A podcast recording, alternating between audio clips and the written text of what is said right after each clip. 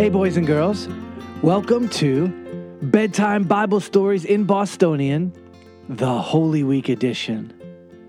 Did you know that there are no more important stories in the whole wide world than the ones about the death and the resurrection of Christ Jesus? So we're going to tell them to you. But instead of me telling you the stories, you know what we're going to do?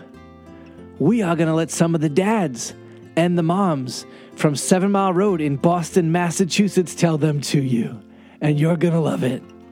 So grab your chocolate milk and pull on those footsie pajamas and slide under those blankets and enjoy this bedtime story.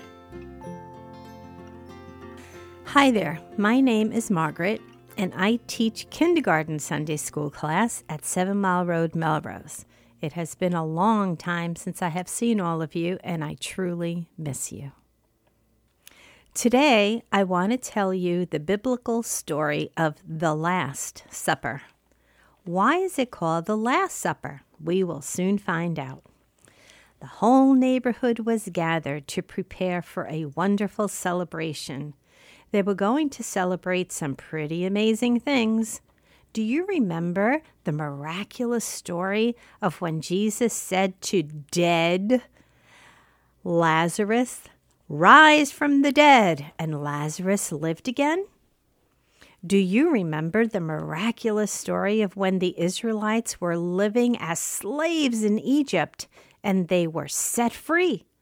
But when they got to the Red Sea, they did not know how they would get across.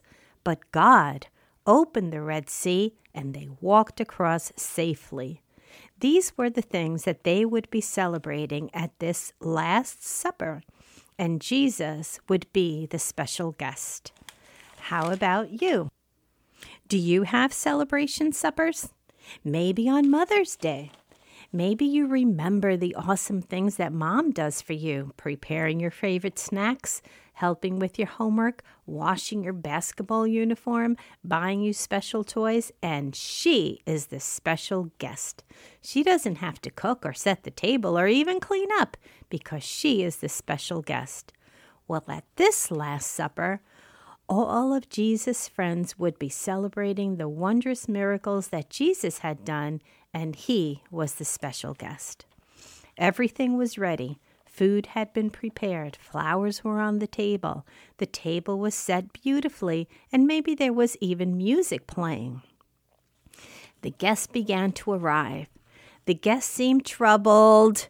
They had traveled far in their sweaty, smelly sandals on these muddy roads and they really weren't ready to sit down and eat dinner, and they were very tired.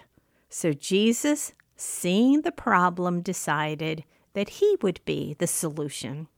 He bent down and began to wash the guests' feet. Peter, Jesus' friend, was so angry. He said to Jesus, You are our special guest. We are celebrating you. You are our king.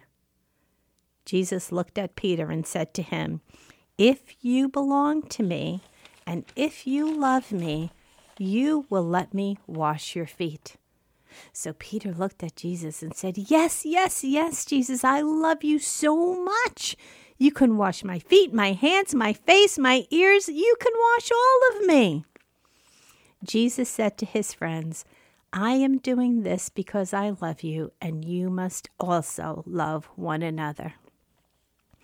They enjoyed the Last Supper with Jesus, remembering the wonderful miracles he had done among them and how much he loved them. They knew that they would also love each other. But this would be the Last Supper, because after this, Jesus would be taken by the soldiers and he would die on a cross for all. The most wonderful miracle of all. Not only would the dirt be cleaned off of their feet, but Jesus dying on the cross would mean that inside they would also be cleaned and spend eternity with Jesus. Each Sunday, we celebrate Jesus' table, the wondrous gift of eternal life, Jesus dying on the cross for us. Each Sunday, as we remember how much Jesus loves us, we also walk away to love each other as Jesus has loved us. So on Sundays, remember the Last Supper. On Sundays, on the Lord's Day, always remember Jesus. Thanks for listening. And don't forget to learn more about these bedtime stories or about our church. Just Google Seven Mile Road, Boston.